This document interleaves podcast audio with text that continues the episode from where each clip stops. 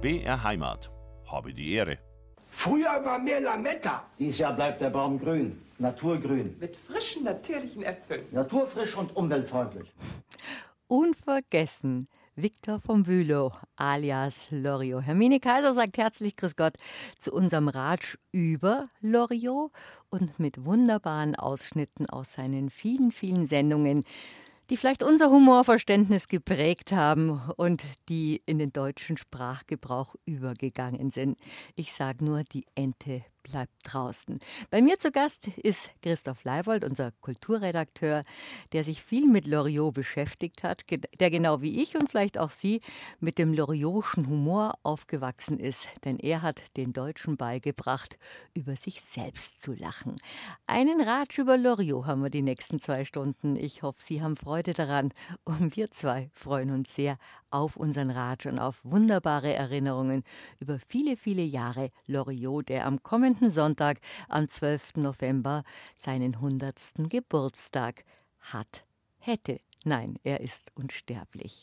Christoph Leibold bei mir zu Gast, ein Loriot-Kenner oder ein Liebhaber von Loriot? Wie können wir denn Viktor von Bülow bezeichnen? Als Humorist, als Künstler ja, als also Humorist ist das, was sich so eingebürgert hat, vielleicht auch in Ermangelung eines äh, zutreffenderen Begriffs, der die ganze Breite äh, umfasst. Er war ja auch Filmregisseur, er war Sketchregisseur, aber das waren ja auch Minidramen. Er hat Opern inszeniert, er hat auch seine eigenen Sketche mal mit anderen Schauspielern im Residenztheater inszeniert, mit Leuten wie Martin Benrath, Christine Ostermeier. Er war ja eigentlich ein, ein, ein Multitalent und er hat angefangen als Zeichner. Also sozusagen vielleicht ein humoristisches Originalgenie das ist so eine schöne Bezeichnung, ja. ein humoristisches Originalgenie. Und über dieses humoristische. das ist mir gerade so eingefallen. Das klingt aber gut, würde ich. Würd Habe hab ich nicht vorbereitet. Stimmt, du hast doch kein Manuskript, aber über Loriot, wenn man wie wir in den 70er Jahren aufgewachsen ist, hat man eigentlich die Loriotsche Sprache beherrscht. Und das merke ich heute doch. Andere, die nicht so aufgewachsen mhm. sind wie wir, die können nicht sagen, das Ei ist hart oder ich pfoff schon vor dem obersten Sowjet oder die, äh, die Ente muss raus oder äh, beim Weintrinken abgezapft und diese ganzen Original verpackt und verkorkt von Ver Paul Huber und Söhne. Genau. Und dann noch dann die Nachfrage, schmeckt er auch gekorkt? Mein Mann fragt immer, ob er auch gekorkt schmeckt. Können sich darauf verlassen. Also da merkt, merkt man schon, dass wir so sozialisiert sind und es hat sich, und das muss man erst mal schaffen können. Loriot kann man ja nicht übersetzen, habe ich erst in dem Film, auf den wir noch hinweisen Schwierig, werden, gesehen. Ja. Auslegeware kann man in keine andere Sprache übersetzen. Das ist das ist Tolle natürlich, ähm, weil auch die deutsche Sprache, diese, allein diese Methode, dass man im Deutschen so Komposita, also so Hauptwörter zusammensetzen kann, das gibt es in dem Maße, glaube ich, in anderen Sprachen, zum Beispiel im Englischen, nicht so. Und äh, dann wird es natürlich auch schnell so etwas umständlich, technokratisch, die Auslegeware, ähm, die Sitzgruppe, was so, äh, so ja eben so technokratische Monsterwörter sind und die natürlich eine irre Komik dann ähm, äh, in sich bergen, weil es einerseits sprachlich dann so aufgebläht gesät ist und gleichzeitig scheitern die Menschen natürlich dann an ganz banalen Dingen.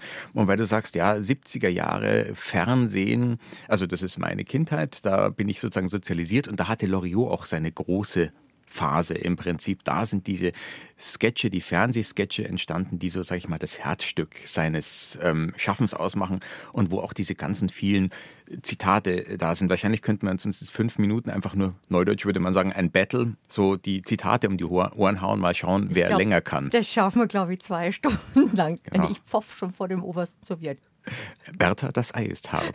Verrückt. Und wenn man jetzt im Freundeskreis, wo, wo viel um Loriot herum geschieht, sogar, eine, sogar Sonderbriefmarken rausgekommen sind, sind seit dieser Woche erhältlich für alle, die gerne noch Briefe schreiben, dann kann man so fröhlich ja fast fachsimpeln und sich diese Zitate um die Ohren, wie du sagst, du betteln. Also man kann mit diesen Zitaten von Loriot wirklich ganze Gespräche bestreiten, vom Hosenkauf bis zum, zum Frühstücksei. Oder ich kenne fast niemanden in unserer Altersgruppe, Christoph, der sagt, wenn, wenn man sitzt, ich möchte einfach nur hier sitzen. Es ist so wunderbar und so klug. Es ist Loriot für alle Lebenslagen. Das ist wunderbar. Man kann sich im Prinzip, wie du sagst, in Loriot-Zitaten nur äh, eigentlich unterhalten. Und es sind fast schon sowas wie geflügelte Worte, mhm. Redewendungen geworden. Ich habe eine kleine Auswahl mitgebracht zum sich dran freuen. Bertha, das Ei ist hart. Ich heiße Erwin Lindemann, bin Rentner, 66 Jahre, Mein Gott, Hildegard, warum sagen Sie denn nichts? Heute habe ich Ihnen eine Steinlaus mitgebracht. Hollerie die Dudel, jö, Wie schreibt man die Dudel? wie man's spricht, die Dudel. Sie hatten doch immer so eine Spezialität. Sackenzipfel? Kusakenzipfel, das ist das Größte. Es saugt und bläst der Heinzelmann, wo Mutti sonst nur saugen kann. Also, was ist Trumpf? Karo! Richtig. Spielt einer der Herren Schnippschnapp, zack, ist, all, ist alles wieder da. Dankeschön für diese Collage. Das ist so ein, ein kleiner Ausschnitt aus dem gigantischen Werk von, wie hast du ihn eben bezeichnet oder hast du den Ausdruck schon wieder selber vergessen? Ähm, äh, Humoristisches- humoristisch, humoristisches Originalgenie. Gen- Universalgenie, nicht Originalgenie, genau. Ähm, Ah, genau. ja. genau. Und da sind wir schon bei Aya, sind wir sozusagen bei den anderen, bei den, es gibt noch so ein paar spezielle Zitate, die immer wieder kommen, die so ganz kurz sind. Eben das berühmte, langgedehnte Aya oder auch Moment oder dann folgendes. Ihr Wellensittich interessiert jetzt nicht. Ach was, das ist unser Herr Kops. Ja, ich bin der Geschäftsführer. Ach was. Genau, das kommt immer wieder, dieses Ach was. Und was ich da so herrlich finde, da kann man so wahnsinnig, da kann man lang drüber philosophieren und wahnsinnig viel reindeuten. Ja, dieses Ach was ist so eine Mischung aus Anerkennung, ungläubigem Staunen und aber auch so, hä, was soll das? Also einerseits toll, Donnerwetter oder ja und? Mir doch egal, ja. Das changiert so, dieses Ach was, man weiß nicht genau, also nimmt der Mann einen jetzt sozusagen ernst, ist er begeistert oder nimmt er einen hoch? Und lustig ist, 2008 hat Loriot ähm, den kulturellen Ehrenpreis der Stadt München bekommen. Das war das einzige Mal, dass ich ihn tatsächlich kurz interviewt habe. Das Schöne an unserem Beruf ist, dass man so die Kindheitshelden dann, wenn es gut läuft, dann später mal interviewen darf. Loriot war immer schwierig, der hat sich rar gemacht, aber da habe ich ihn kurz interviewt und da war es nicht so leicht, an ihn ranzukommen, weil ganz viele Leute im Rum standen, alle wollten sich in seinem Glanz sonnen und dann war eine Dame von einer Zeitung da, die auch so ganz so ähm, ja, so auf du und du gemacht hast, weißt du noch Vico früher und hat sie irgendwas erzählt und dann sagte Loriot, wie sie was erzählt von früher, was er sich nicht erinnert hat, sagte er plötzlich, ach was. Ich bin schier abgebrochen, weil er es tatsächlich eben auch im wahren Leben sozusagen dieser leicht aufgeblasenen Dame, die sich wichtig gemacht hat in seinem Umfeld, sozusagen den Stöpsel gezogen hat. Er ist ja eigentlich ein Sprachgenie und Sprachakrobat und er feilt ja oder hat an solchen Sachen natürlich rumgefeilt. Dieses Ach was oder Ah ja oder Moment, wie du gerade gesagt hast. Also ich will mir jetzt nicht anmaßen, Viktor von Bülow nachzumachen. Das ist ja mit so, von so viel Ironie und trockenem Humor gewürzt, dass es, wie du sagst, gerade schon in den Sprachgebrauch als als ganz besonderer Ausdruck übernommen worden ist. Aber weil du gerade von unserer, was viele, vielen Hörern genauso gegangen ist, wahrscheinlich unsere Kindheit sprichst in den 70er Jahren, wo im deutschen Fernsehen ja relativ wenig gelaufen ist und gar nichts, was mit so von so subversivem Humor geprägt war, wie vom Loriotschen Humor. Wir sind ja auch mit Wim, Wum und Wendelin aufgewachsen. Das war fast so ein bisschen die Und kinderaffine, genau, die kinderaffine ähm, Spielart von Loriot. Das war, glaube ich, obwohl ich sozusagen schon geboren war, wie seine Sketche kamen, ich glaube, die habe ich dann eher, ich kann es nicht sicher sagen, eher so in der zweiten Ausstrahlung, in der Wiederholung dann kennengelernt. Also die sind so Mitte der 70er, ich habe so Ende der 70er dann gehört. Aber Wum und Wendelin kannte man. Ich habe immer gern Quizshows geguckt. Dalli Dalli, der große Preis mit dem Tölke und wie die Sendung alle hießen, am laufenden Band mit Rüdi Garell. Ähm, und eben besonders gern Donnerstagabends, glaube ich 19.30 bis 21 Uhr, der große Preis. Schöne Sendung fand ich. Und dann aber immer das Highlight, Wumm, und dann irgendwann neben ihm Wendelin. Auf dem Sofa, wie Loriot auch, wenn er seine Sketche angesagt hat. Und ähm, es gibt ja dieses Lied, das ich nicht so toll finde, Loriots einzigen Nummer 1 Hit, nämlich Ich wünsche mir eine kleine Miezekatze, was Wumm und äh, Wumm singt, singt. Aber es gibt auch ein Duett zwischen Wumm und Wendelin und wo Wendelin die ganze Zeit sagt, er muss mal, wie lange das Lied noch geht, er müsste mal austreten. Und Wumm sagt immer, Moment noch, das ist nicht so bekannt wie die kleine Miezekatze. Und irgendwann ist das Lied aus und dann sagt Wumm, ja, jetzt kannst du aufs Klo gehen. Und sagt Wendelin, nu will ich nicht mehr. Und das war natürlich, was ich auch als Kind schon großartig und sehr komisch Dass fand. man ja. überhaupt im Fernsehen über Klo gehen redet, das war ja auch verpönt. Das war ja alles so konservativ, nennen wir es mal. Vermutlich, genau. Und äh, aber für mich war das sozusagen Loriot so für Kindereinsteiger, auch dieses Zeichentrick. Er hatte aber auch immer in seinen Szenen, er kam ja vom Zeichnen, da können wir nachher auch noch extra drüber reden.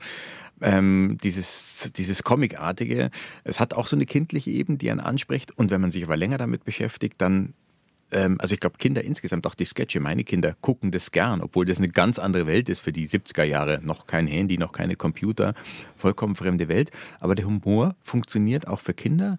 Und das Tolle ist aber dann bei der genaueren Beobachtung eben, man sieht diese ganzen bürgerlichen Mechanismen, die da drin stecken, das ganze ähm, Verklemmte, Verquere.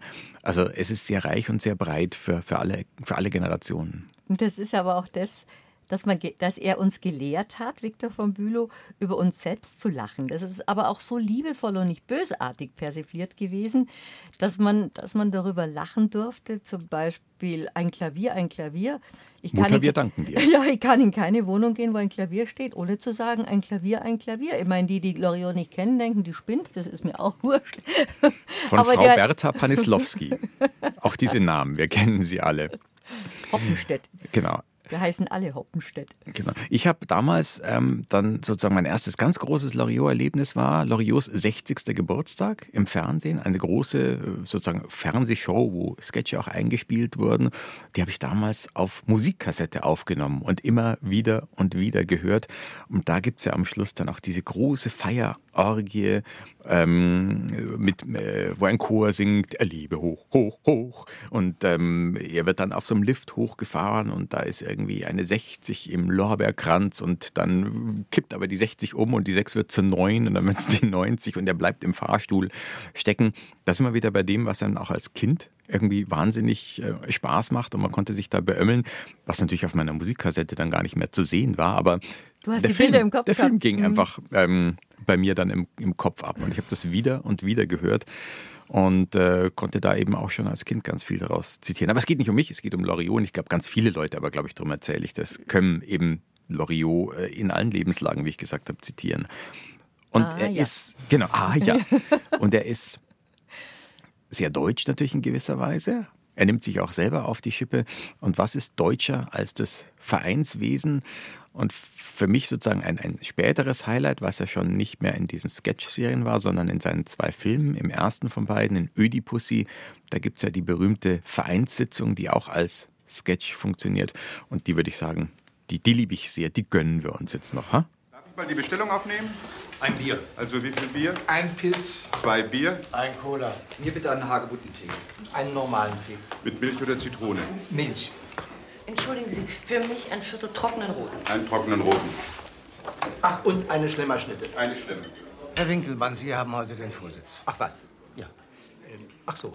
Äh, ja, dann stelle ich fest, dass wir vollzählig sind. Die Herren Politiker und Frau Westphal. Ja, das könnte ich doch schon mal. Äh Ja, das sollten Sie äh, festhalten. Ähm, In unseren letzten Vereinssitzungen haben wir Vereinsanliegen und Vereinszielsetzung unseres Vereins umrissen, uns aber noch nicht auf ähm, äh, einen Vereinsnamen einigen können, äh, der unsere Vereinsinhalte klar zum Ausdruck bringt. Ich glaube, Herr Kempe hatte da. Ja.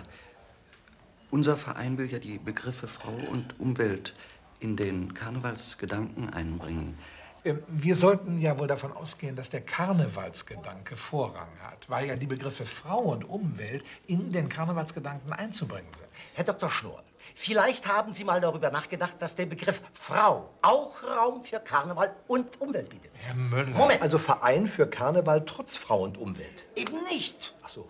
Ich nehme das schon mal auf. Nein, nein. Wie wäre es mit Karneval im Gedenken an Frau und Umwelt? Also dazu Wir muss sind ich... uns wohl darüber einig, dass wir mit den Begriffen Frau, Umwelt und Karneval drei ganz heiße Eisen angefasst haben. Herr Müller. Ganz heiße Eisen. Herr Müller, der Ganz Karneval. Frau Westphal möchte was sagen. Also hier wird doch... Ganz heiße Eisen. Hier wird doch wieder total vergessen, dass die Frau ein paar ältere Rechte hat als die Umwelt. Das muss im Vereinsnamen klar zum Ausdruck kommen. Herr Winkelmann. Bitte?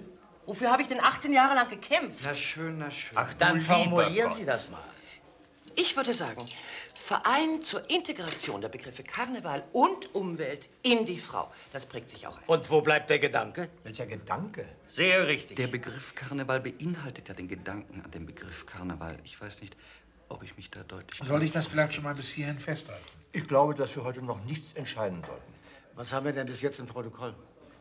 Die Vereinsmitglieder sind vollzählig erschienen. Und ganz am Anfang hast du gehört, da war es auch wieder, ach was. Unvergessen und großartig. Victor von Bülow alias Loriot. Ein, sag's nochmal, Wie nennst du ihn? Ach, Herrschaft, das ist äh, ein äh, humoristisches Universalgenie. Wunderbar.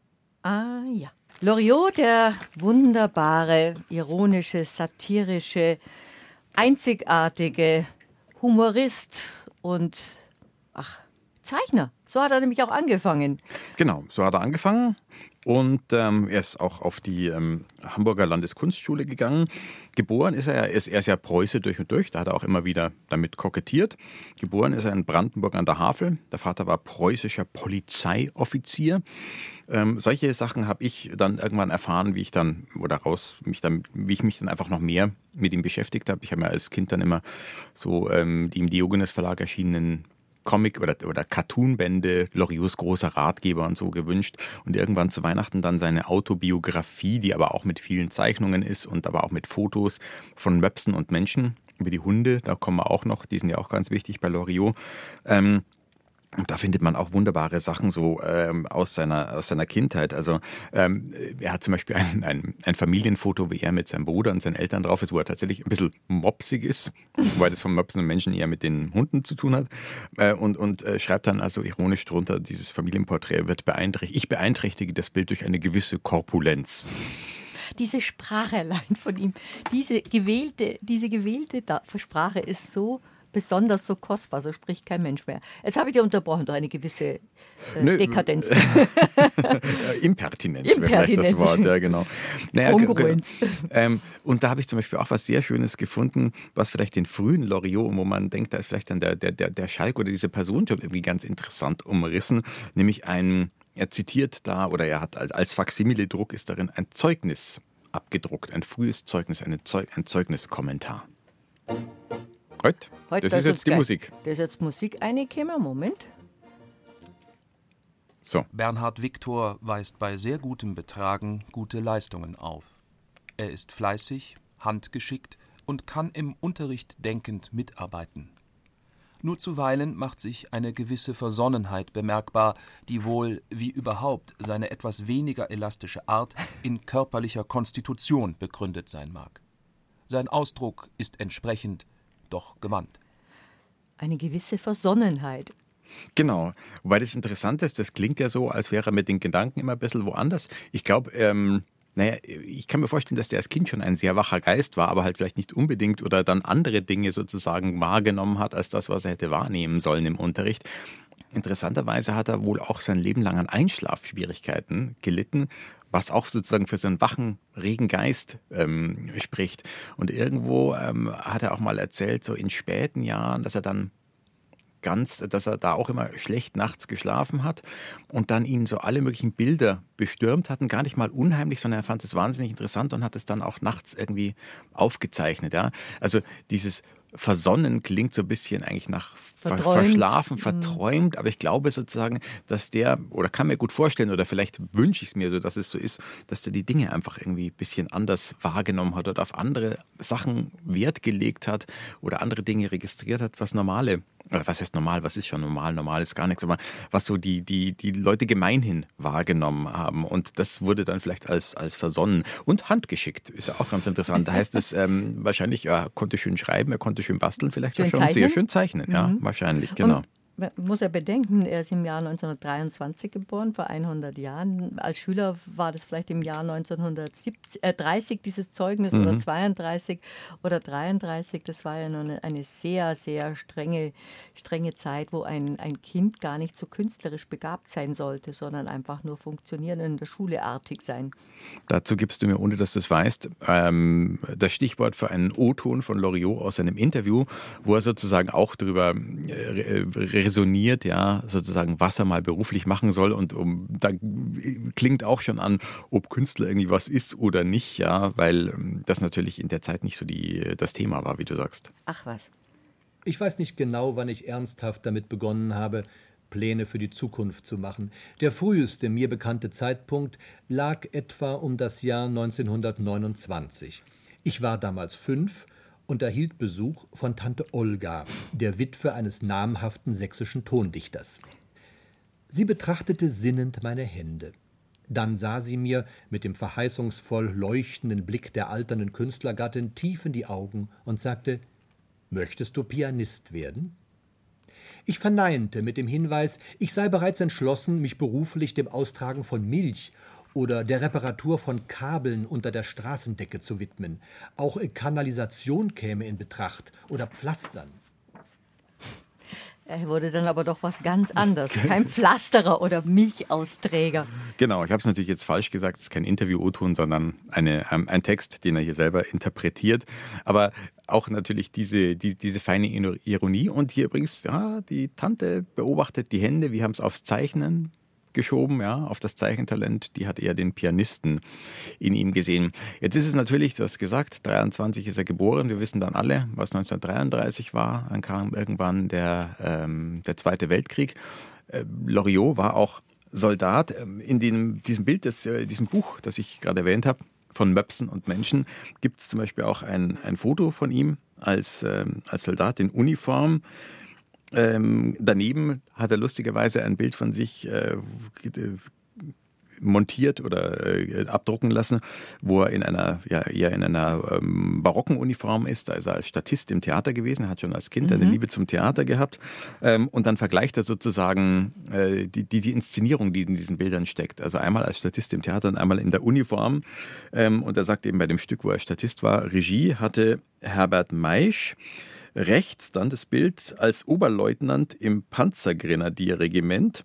Und jetzt kommt eine Nebenrolle in einem erfolglosen Stück von 1941 bis 1945. Den Regisseur möchte ich nicht nennen. Wunderbar. Also ähm, wie, auch wie, hier sozusagen ja ganz elegant mhm. sozusagen das umgeschifft, ja. Aber 41 bis 45, das war ja die, wirklich diese betrogene Generation. Da war er noch nicht mal 20 Jahre alt und war dann schon im, als, als Soldat mhm. unter einem Regisseur, Regisseur, den er nicht nennen möchte oder das Stück, das er nicht nennen möchte. Das ist natürlich sind auch prägende Jahre für jemanden, der die Generation unserer Väter da war Schulende, Berufsfindung und dann war dieser Krieg. Und das Traurige ist, er hat einen Bruder gehabt, ähm, den er Brüderchen genannt hat oder der lief in der Familie unter Brüderchen. Und den Text, den ich gerade äh, vorlese mit dem Regisseur, den ich nicht nennen will, endet dann noch mit dem Satz, Brüderchen ist gefallen. Also auch das gehört natürlich dann zur Lebensgeschichte. Ähm, zum Thema Krieg und Beruf, weil wir gerade bei der Berufsfindung waren, haben wir gleich noch einen O-Ton. Die kriegerische Entwicklung der 40er Jahre enthob mich dann vorübergehend aller Berufssorgen. Auch meinem Bedarf an Heldentum wurde weitgehend entsprochen. Das Kriegsende war für mich insofern ärgerlich, als es mir erneut die Berufsfrage stellte. Schließlich folgte ich einem Ruf der Forstwirtschaft und begann eine vielversprechende Holzfällerkarriere. Ich hatte diese Stellung etwa ein Jahr bekleidet, als ich mich in einem mir heute unerklärlichen Bildungsrausch entschloss, mein Notabitur von 1941 zu vervollständigen. Nach bestandener Prüfung erfreute ich mich einer gewissen Fertigkeit sowohl im Lösen vielstelliger Differential- und Integralaufgaben als auch im Übersetzen griechischer Philosophen. Ferner verfügte ich über einen goldenen Zitatenschatz deutscher und englischer Klassiker. Zur musischen Abrundung meiner Ausbildung studierte ich noch sechs Semester an der Hamburger Kunstakademie. Nach insgesamt etwa 20 Lehrjahren sah ich mich nun imstande, ein kleines Männchen zu zeichnen, das mich bis heute ernährt. Ich bin sehr gut zu ihm, damit es mich nicht verlässt. Mein Gott, ist das berührend. Und da sind wir bei den berühmten Knollennasenmännchen. Wobei die Knollennasen, wenn man sich die ersten ähm, Zeichnungen anschaut, noch gar nicht so diese runden Knubbel sind, sondern die sind etwas länglich, eher wie so eine Aubergine. Mhm. Also erst so oval länglich und werden dann erst zum, zum Knödel oder zur Knollennase. Und ähm, er hat eben dann angefangen, für den Stern so um 1950 zu zeichnen, diese Knollennasenmännchen, die aber erstmal bei den Leserinnen und Lesern des Stern überhaupt nicht gut angekommen sind. Seit Jahr und Tag ärgere ich mich über Ihren Zeichner Loriot und wahrscheinlich nicht nur allein. Ich kann die gezeichneten, gnomhaften Dutzendgesichter nach Schema F, die ebenso gequält wie seelisch geschädigt aussehen und auch so empfunden werden, nicht mehr sehen. Ein Vorschlag zur Güte. Lassen Sie die für Herrn Loriot vorgesehenen Seiten leer, zur Freude vieler. Das wäre ein Verlust gewesen. Genau, aber man sieht, es ist nicht von Anfang an eine Erfolgsgeschichte. Der musste gerade in den 50er Jahren, äh, da lernte er auch gleich seine Frau Romy kennen, die Ehe hielt ein Leben lang. Äh, er musste wahnsinnig kämpfen, ähm, um Anerkennung und überhaupt äh, ja, sich ein, ein, ein Leben, einen Lebensunterhalt zu verdienen. Es gibt ein Hochzeitsfoto, wo er dann darunter schreibt, ähm, der Anzug war geliehen. Äh, und es gibt äh, Korrespondenzen, die abgedruckt sind in diesem Buch von Möpsen und Menschen mit dem Vater, wo er eigentlich immer genau vorrechnet, wie knapp sie sind und gerade so am Monat über die Runden kommen. Das heißt, auch am Anfang dieses Schreiben für den Stern oder er hat auch mal für die Quick gezeichnet, nicht schreiben, sondern zeichnen, mhm. Äh, das war natürlich auch erstmal ein Brotberuf. Da ging es noch gar nicht so um die Kunst, sondern einfach ähm, um zu überleben. Und noch eine schöne Sache, die ich gefunden habe, im Stern gab es mal eine Kinderbeilage, die hieß Sternchen. Mhm. Und da hat er äh, seit 1953 eine Zeit lang jede Woche ähm, so Bildergeschichten äh, beigesteuert über Reinhold das Nashorn. Und da gibt es eben eine, die sind eigentlich schwarz-weiß, nur das Nashorn ist irgendwie rot äh, eingefärbt. Und das geht in die uns hat aber schwarze schmutzige Flecken und es geht in die Reinigung und dann wird das Nashorn in eine Reinigungsmaschine gesteckt und kommt raus und seine Nashornfarbe, die hier rot ist, ist weg, aber die Flecken bleiben dran was irgendwie ganz süßer, lustiger Einfall ist. Und dann folgt ein Schriftwechsel, äh, dass der Hauptverband Färberei und Chemische Reinigungen e.V. protestiert allen Ernstes gegen den Stern oder was da in dem Sternchen dieser gewisse Loriot zeichnet, dass es ja wohl nicht sein kann. Das wäre eine Verunglimpfung der Reinigungsindustrie, ja, dass sozusagen da jemand, also äh, das, die, die, die Haut des Nashorns ist ja praktisch wie, wie irgendwie ein Mantel. Der Mantel wird dann entfärbt, aber der Dreck bleibt, ja. Und da gibt es einen längeren Briefwechsel hin und her zwischen zwischen der Redaktion und zwischen diesem Färberei- und Reinigungsverband, die sich praktisch aufregen, dass das eine Verunglimpfung ist. Also auch das ein Beispiel, dass am Anfang, das war, also Loriot war sozusagen kein, kein Start-Zielsieg, sondern er musste sich das alles hart erarbeiten. Aber dieser Brief war ja sicher für den Humoristen ein, ein, ein, ein goldenes Fundstück, wobei er damals ja noch kein Humorist war. Er war ja Comiczeichner, würde man jetzt sagen, oder Sketchzeichner oder ja, oder Cartoonist. Cartoonist, oder so. Also er schreibt dann auch, irgendwann kam ich so 1950 auf die Idee, ich könnte es mal mit lustigen Bildern mhm. probieren. Und dann kommt ja noch diese Reihe auf den Hund gekommen, was so seine erste Serie ist. Was so, das sind diese Loriotischen Knollnasenmännchen so eigentlich so ein bisschen aus der Zeit gefallen, gemalt, meistens mit einem Frack und einer schwarz-weiß gestreiften oder schwarz-grau gestreiften Hose mit diesem Stresemann-Anzug mhm. und Melonen. Eigentlich eine Mode noch so aus den 20er Jahren. Ähm, und die werden aber sozusagen von den Hunden gehalten, also einfach das Verhältnis ähm, umgekehrt. Und auch das war erstmal kein Erfolg. Aber dann hat der Diogenes Verlag, Daniel Kiel, damals junger Verlagsgründer, ähm, hat das als Buch rausgebracht. Äh, das war Loriots erstes Buch, soweit ich weiß. Und da ging es dann langsam los mit den Erfolgen. Wo die Menschen als äh, Haustiere dargestellt wurden und die Hunde als Herrchen. Also hat diese genau. Welt verkehrt. Genau. Und das war ja damals auch schon sehr subversiv. So würde ich das behaupten, ja genau. Und darum kam es eben auch nicht an, weil für das Subversive hatten nicht alle ähm, ein Sensorium oder konnten die Qualität erkennen. Die fanden das sozusagen, wir würden sagen, das ist ja mit Kanonen auf Spatzen schießen, die fanden das menschenverachtend. Die Anfänge von Victor von Bülow, der sich damals schon Loriot genannt haben, und den Namen müssen wir ja auch nochmal erklären, Christoph Leiwald, die waren ja als Cartoonzeichner, wie du es gerade gesagt hast, was natürlich sehr humoristisch und augenzwinkernd ist, aber das war auch ohne Sprechblasen, das war einfach nur die Situationskomik, die er gezeichnet hat. Und wenn man jetzt zurückblickt auf sein großes Schaffen, das war ja dann auch mit ihm, mit seinen Stimmen. Es waren Filme, es waren sogar Kinofilme. Er hat ja dieses seinem, sein Markenzeichen, seine Knollmännchen und seinen unglaublichen Humor zu seinem riesengroßen Markenzeichen gemacht. Also das ist warum wir heute auch über Loriot reden, dass er einfach jemand ist, der unseren Humor und unsere Sprache grandios geprägt hat. Aber jetzt kommen wir noch mal zum Namen Loriot. Genau, wollte ich gerade sagen. Damit hast du angefangen. Äh, das ist der, der Pirol ist der Loriot und das ist sozusagen der Wappenvogel äh, der Familie, der Adelsfamilie von Bülow, Vico von Bülow. Also der Vogel Bülow ist, der Pirol ist Loriot. Damit hat er eigentlich sehr früh ähm, ich hab, weiß nicht sozusagen, wie er genau auf die Idee gekommen ist, aber damit hat er von Anfang an seine Zeichnungen signiert und das ist dann praktisch auch geblieben als Künstlername. Aber schon die ersten Zeichnungen tragen von Anfang an diesen Schriftzug Loriot auch immer in großen Buchstaben unten reingeschrieben als Signatur des Ganzen. Ja, und irgendwann haben diese Zeichnungen sozusagen das, das Laufen gelernt. Ja, irgendwann fing er an, Trickfilme zu machen. So die anderen Filme, ähm, das kam eigentlich später, wobei er auch da relativ früh, ich komme gleich wieder auf die Trickfilme, aber halt früh damit experimentiert hat, so mehr aus Spaß an der Freude im Familienkreis. Also er lebte in Hamburg, weil er da ähm, ja, auf die, die Kunstschule ging oder die Akademie ging. Irgendwann sind äh, er und seine Frau dann nach Bayern gezogen. Erst waren sie in Gauting, dann eben dann, wo er bis zum Lebensende in einer selbstentworfenen Villa gewohnt hat, in, in Münsing, Ammerland, da am Starnberger See. Ähm, und in Gauting in den 60er Jahren, da ist sein erster Film einfach noch mit Super 8 und Schwarz-Weiß so für den Familiengebrauch entstanden. Die toten Augen von Gauting. ähm, ein Stummfilm. Und da gibt es also eine wunderbare Szene, wo auch schon dieser ganze Loriot ähm, so vorgeformt ist, wie man später kennt. Da sitzt er so im Anzug als Gastgeber bei einer feinen Fisch Tischgesellschaft, so mit Schnauzbart und verdrückt so ganz verschämt so einen Rülpser.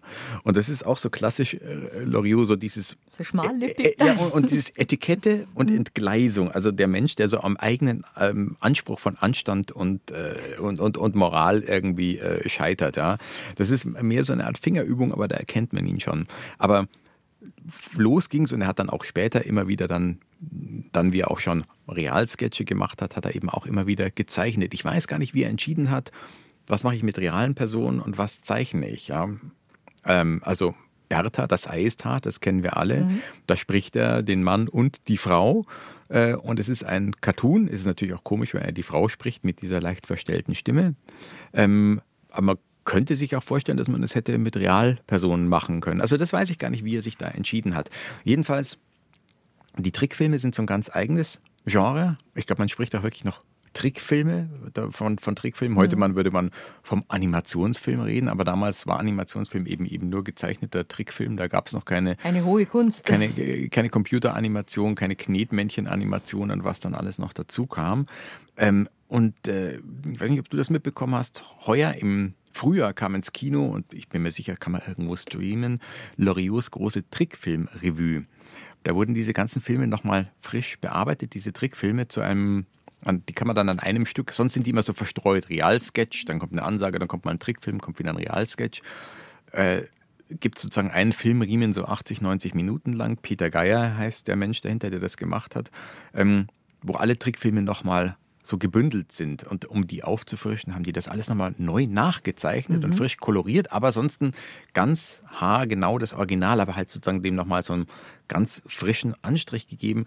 Und es ist auch total interessant, diese Trickfilme so am Stück zusammen zu sehen. Bevor wir da weiter darüber reden, lassen wir uns, wollen wir vielleicht mal einen anhören, und zwar den Kunstpfeifer habe ich mitgebracht. Moment, ich glaube, wir haben zuvor in der Reihenfolge einen anderen drin. Nein, oder? der Kunstpfeifer. Ah, da ist der Kunstpfeifer. Wunderbar. Gut, ja, gut, das mal schon mal machen.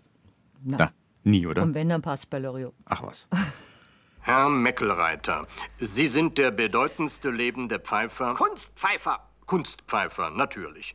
Wo haben Sie, äh, ich meine, wo kunstpfeifen Sie zurzeit in der... Ich befinde mich auf einer Tournee durch Europa und pfeife heute Abend im Münchner Herkulessaal Kunst, begleitet von den Berliner Philharmonikern. Und Sie pfeiften, äh, Sie pfiffen schon immer so, wie Sie jetzt pfeifen. Ich meine, bevor Sie pfoffen, äh, wie Sie jetzt äh, pfeiften. Ich pfiff das erste Mal öffentlich 1954 auf der Zuchtbullenversteigerung in Hannover und dann 1956 bei den Salzburger Festspielen. Ich habe zur Krönung der Königin Elisabeth gepfiffen, anlässlich der ersten Bundestagssitzung, mehrfach bei der UNO und vor dem obersten Sowjet. Fantastisch. Äh, Können Sie uns hier eine kleine Probe Ihrer Kunst... Äh Bitte sehr, bitte sehr.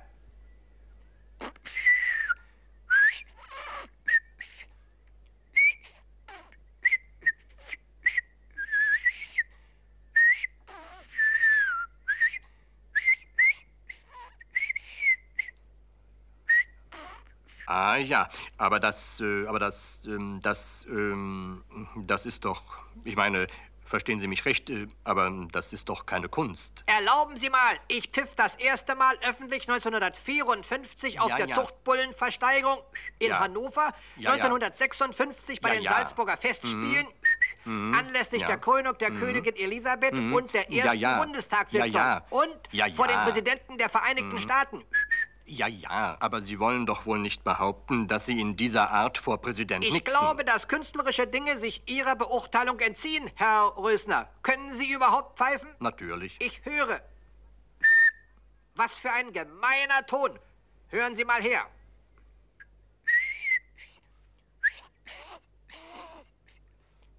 Ich weiß nicht, Herr Meckelreiter. Zugegeben, mein Ton war im Ansatz nicht ganz rein, aber entscheidend ist doch das künstlerische Gesamtkonzept. Ah ja. Moderne Kompositionen erfordern geistige Mitarbeit. Das Verständnis für zeitgenössische Musik ist außerdem eine Gewohnheitsfrage. Das geht natürlich nicht so glatt ins Ohr wie Peter Alexander. Vielen Dank, Herr Meckelreiter. Was für ein absurder Humor, Herr Meckenreiter, äh, Herr Leibold. Genau, aber da haben wir auch genau wieder das, was ich gerade besprochen habe oder erzählt habe, dieses Auseinanderklaffen von Anspruch und Wirklichkeit. Ja? Dieser Mensch, der sich wirklich aufplustert mit seiner Bedeutung als Kunstpfeifer.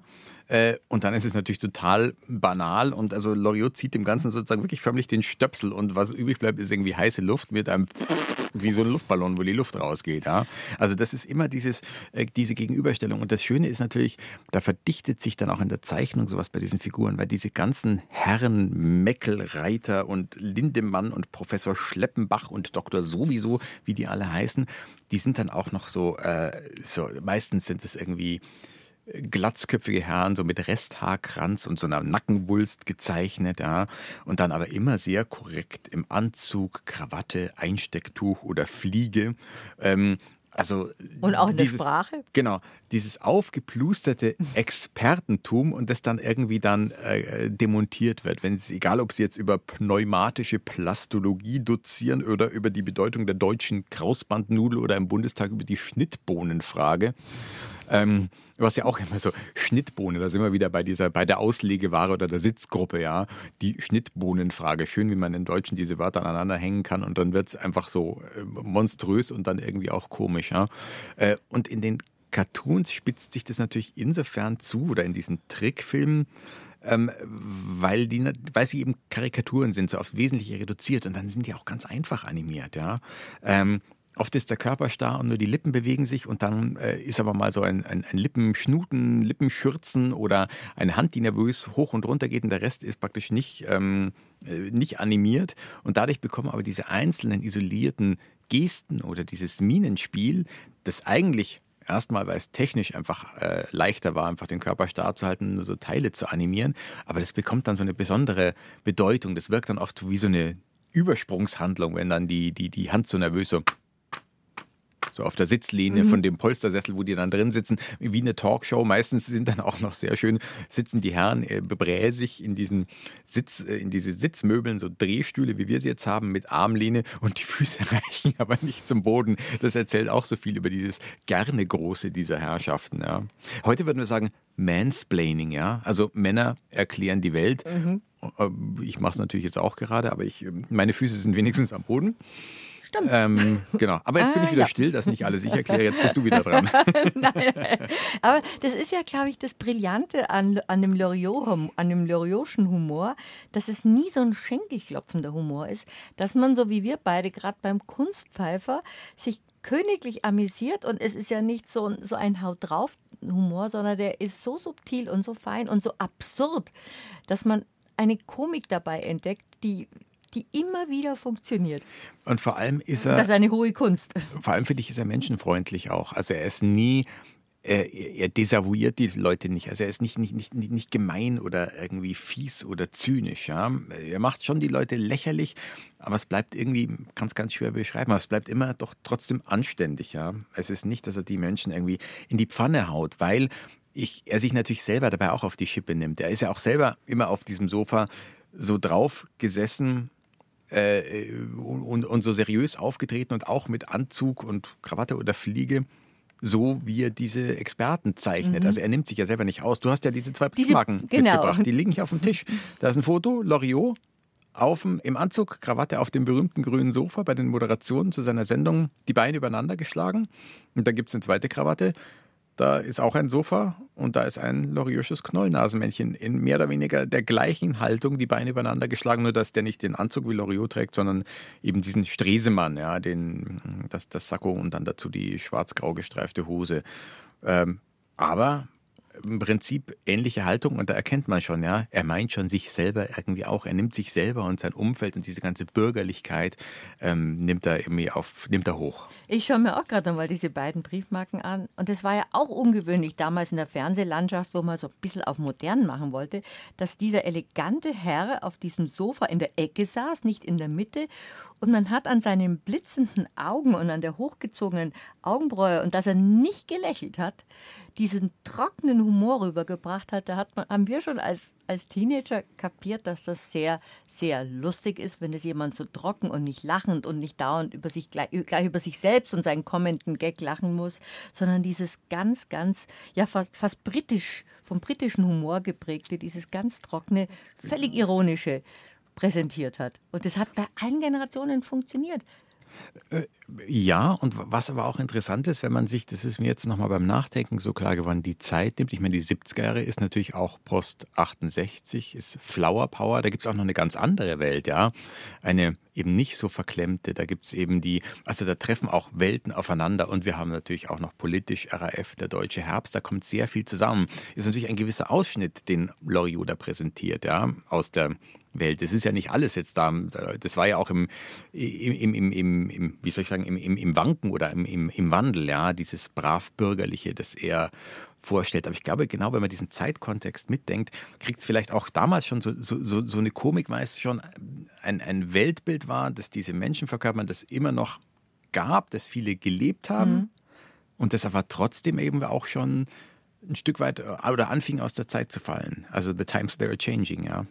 So wie eben diese, diese Spießigkeit, die aber auch liebevoll persifliert. Ja, und sogar sozusagen noch ein bisschen, er dreht es dann sozusagen noch ein bisschen zurück, ja. Ähm, er ist wie so ein eleganter Herr aus, eigentlich sogar noch äh, eben aus, aus, der Zeit äh, gefallen. aus, der, aus von vor den 70er Jahren, ja.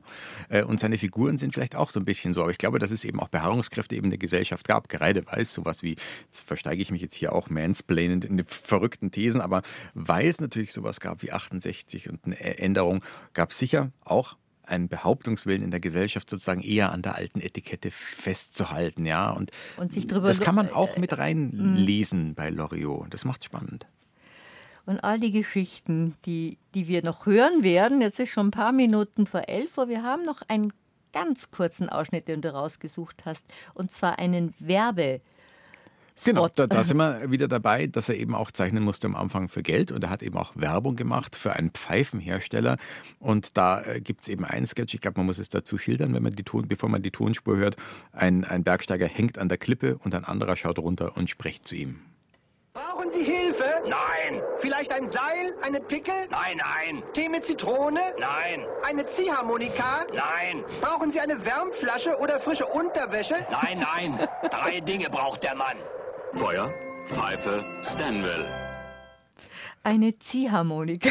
Also, äh, ich meine, die Rettungsangebote des Herrn, der oben auf der Klippe steht, sind eigentlich genauso absurd wie das, was da dabei rauskommt, weil Feuer, Feuerpfeife Stanwell braucht er genauso wenig in, der, in diesem Moment wie das Akkordeon. Aber das macht natürlich dann das, das Komische hier aus. Ja. Und dass er eigentlich fast von Anfang an seine Sketche dann schon selber gesprochen hat oder seine Werbespots mit dieser heiseren ganz emotionslosen Stimme. Eigentlich sehr wandelbar auch. Mhm. Also er hat auch Bertha oder ich möchte es nicht nachmachen oder eben dann den Opa Hoppenstedt. Äh, genau, also äh, er war da auch sehr variabel. Ja. Ich weiß nicht, eine Schauspielausbildung hatte er nicht, aber das hat er, glaube ich, in sich er war entdeckt. Er hat gerne als Statist gearbeitet in der Jugend, aber er hat keine Schauspielausbildung gehabt. Unseren Ratsch über Loriot, Victor von Bülow.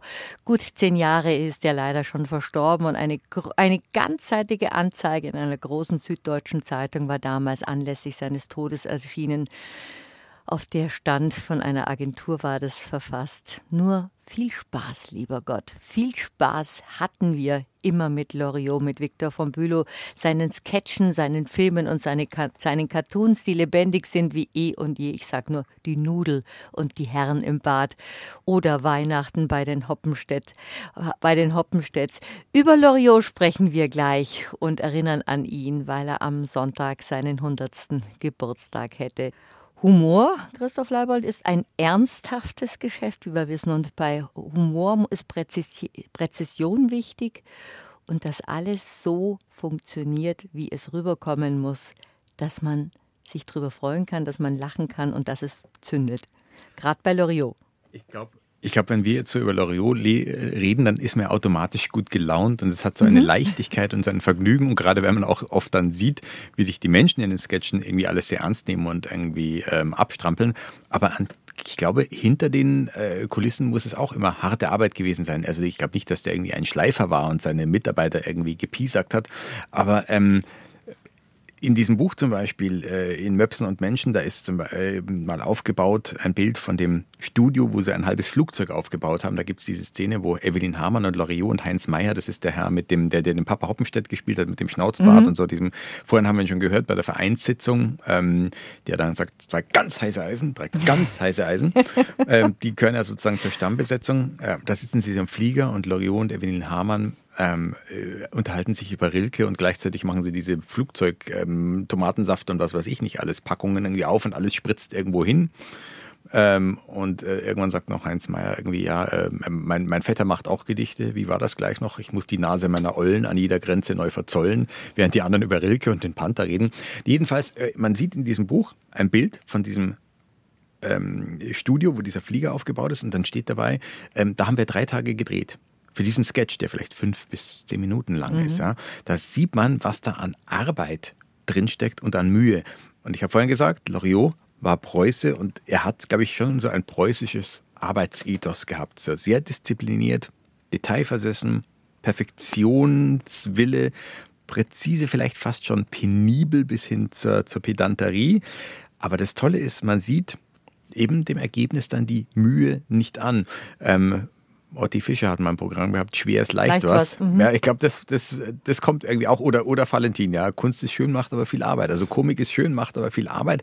Nur ansehen sollte man es ihr nicht. Aber Loriot hat auch selber mal erzählt in einem Interview, dass das eben nicht, dass ihm nicht die Dinge einfach so zufliegen und er macht das mal so eben so aus der Lameng. Es gibt andere, die auch einen solchen ähnlichen Beruf haben, also einen humoristischen Beruf, denen es zufliegt und die, die, die, die es so aus dem aus dem freien Wort machen, wie heutzutage viele Comedians. Mhm. Das kann ich nicht. Ich muss es vorher, muss jedes Wort genau überprüft haben, ob es stimmt oder nicht. Das hat den Vorteil, dass es längere Zeit funktioniert. Und ich habe damit gute Erfahrungen gemacht, aber es ist mühsam. Aber ein bescheidener Mensch, der macht nie viel Wind um sich oder hat nie viel Wind um sich gemacht. Und äh, Bemerkung am Rande, was ich jetzt gerade am Kopfhörer erst so richtig gehört habe, weiß nicht genau, ob man es draußen gehört hat. Dieses Interview wurde wahrscheinlich gemacht mit einem von seinen äh, Mopshunden auf dem Schoß. Ich glaube, die ersten hießen Henry und Gilbert, die er so 15, 20 Jahre lang hatte und er hat immer wieder ähm, andere äh, Mopshunde gehabt. Die kommen auch immer wieder vor. Es gibt auch diese Mondlandungs, diesen Sketch nachgestellt mit, ähm, mit, mit, mit, mit, äh, also in mit einer Hinterteil vom Mops. Und ein, einer, einer Kulisse, um wo eben die ähm, Hunde aus der Sonde kommen, ähm, die, die, äh, die Möpse. Oder es gibt dann auch den wilden Waldmops, also so eine Fotomontage. Das ist praktisch, da ist vielleicht Bayern dann, dann hängen geblieben beim Loriot, wo er ja gelebt hat. Den wilden Waldmops, weil das ist praktisch Loriots Antwort auf den Wolpertinger. Das ist äh, ein, ein äh, Mops, der so ein, so ein Regrickerl auf dem Kopf hat. Ja. Also das ähm, so viel zum, zum Hund. Und den hat man, glaube ich, da hat man so einen kleinen Mops winseln hören jetzt bei diesem Interview. Aber wir waren bei der, bei der harten Arbeit. Ähm, interessant ist auch, dass sich Leute, Loriot wird ja immer wieder mal nachgespielt. Das kann, ich meine, ich mache es auch, wenn wir jetzt so reden, hauen wir uns auch die Zitate um die Ohren und sagen, ach was, oder Moment. Ähm, das ist ja auch schön, wenn man das im Sprach, Sprachgebrauch Der so macht. Hund kann ja gar nicht sprechen. Auch, ja, genau. Was hat er denn jetzt wieder gesagt? Ja. Otto, Kohl fühlt sich, Otto Kohl fühlt sich wohl am Pol ohne Atomstrom. Solcherlei Äußerungen heizen die politische äh, Diskussion nur unnötig an von sprechenden Hunden ja, und so weiter. Kannst sie da köstlich nachmachen. Genau, Nehmen Sie die Maske ab. Aber, genau.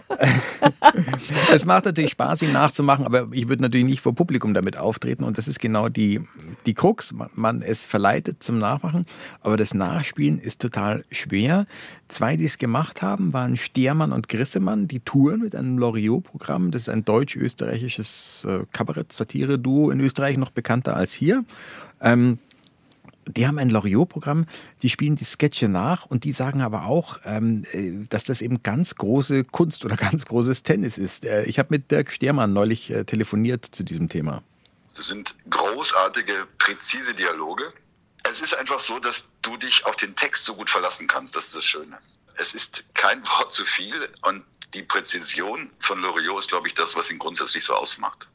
Also der bestätigt auch diese Ökonomie, mhm. dass es sehr genau ist, jedes Wort am richtigen Platz. Darum wahrscheinlich, wenn ich jetzt Sachen auch hier nachzitiere, manche habe ich richtig im Kopf, manche ähm, verschiebe ich vielleicht die Sätze und dann ist wahrscheinlich schon nicht mehr so gut. Ja? Ähm, und da kann man sich schon vorstellen, dass dann alles an seinem richtigen Platz ist, dass es noch richtig interpretiert wird. Das ist Arbeit. Und darum dreht man dann auch drei Tage an so einem kleinen Sketch. Und ich möchte nicht wissen, und jetzt kommen wir endlich zu Evelyn Hamann, wie lange die geübt hat und gearbeitet hat an dieser berühmten Fernsehansage, die Inhaltsangabe. Das ist natürlich ganz, ganz große Kunst von dem, der es geschrieben hat und natürlich von seiner kongenialen Partnerin Evelyn Hamann, die es interpretiert hat. Abend, meine Damen und Herren. Heute sehen Sie die achte Folge unseres 16-teiligen englischen Fernsehkrimis Die zwei Cousinen. Zunächst eine kurze Übersicht über den Handlungsablauf der bisher gesendeten sieben Folgen. Auf dem Landsitz North Cothelstone Hall von Lord und Lady Hesketh Fortescue befinden sich außer dem jüngsten Sohn Meredith auch die Cousinen Priscilla und Gwyneth Molesworth aus den benachbarten Ortschaften Nether Eddlethorpe und Middle Fritham. Ferner ein Onkel von Lady Hesketh Fortescue, der 79-jährige Jasper Featherston, dessen Besitz Thrumpton Castle zurzeit an Lord Molesworth Horton, einen Vetter von Priscilla und Gwyneth Molesworth, vermietet ist. Gwyneth Molesworth hatte für Lord Hesketh Fortescue in Nether Eddlethorpe einen Schlips, Verzeihung, einen Schlips besorgt, ihn aber bei Lord Molesworth Horton in Thrumpton Castle liegen lassen. Lady Hesketh Fortescue verdächtigt ihren Gatten, das letzte Wochenende mit Priscilla Molesworth in Middle Fritham verbracht zu haben. Gleichzeitig findet Meredith Hesketh Fortescue auf einer Kutschfahrt mit Jasper Featherston von Friddle, äh, Fiddlemith Middle Fritham nach North Cothelstone Hall in Thrumpton Castle den Schlipf aus Neville, Nettle, Entschuldigung, Nether Eddlethorpe. Nach einer dramatischen Auseinandersetzung zwischen Lady Hesketh Fortescue und Priscilla Molesworth in North Cothelstone Hall eilt Gwyneth Molesworth nach dem zwei Meilen entfernten South Thoresby, um ihre Tanten Emily Hollingworth und Lucinda Satterthwaite aufzusuchen. Diese sind jedoch nach North Thurston zu ihrem Schwager Thomas Thatcham gefahren, der als Gärtner in Thrumpton Castle bei Lord Molesworth Horton arbeitet. Gwyneth Molesworth fährt nach North Cothelstone Hall zurück, aber nicht über Middle, Middle Eddlethorpe, sondern über North Thurston, Thrumpton Castle, Middle Fritham und Nether Eddlethorpe. Dort trifft sie Priscilla Molesworth, die mit Lord Molesworth Horton noch nachts von Nettle That'll never, thought'll never, noddle.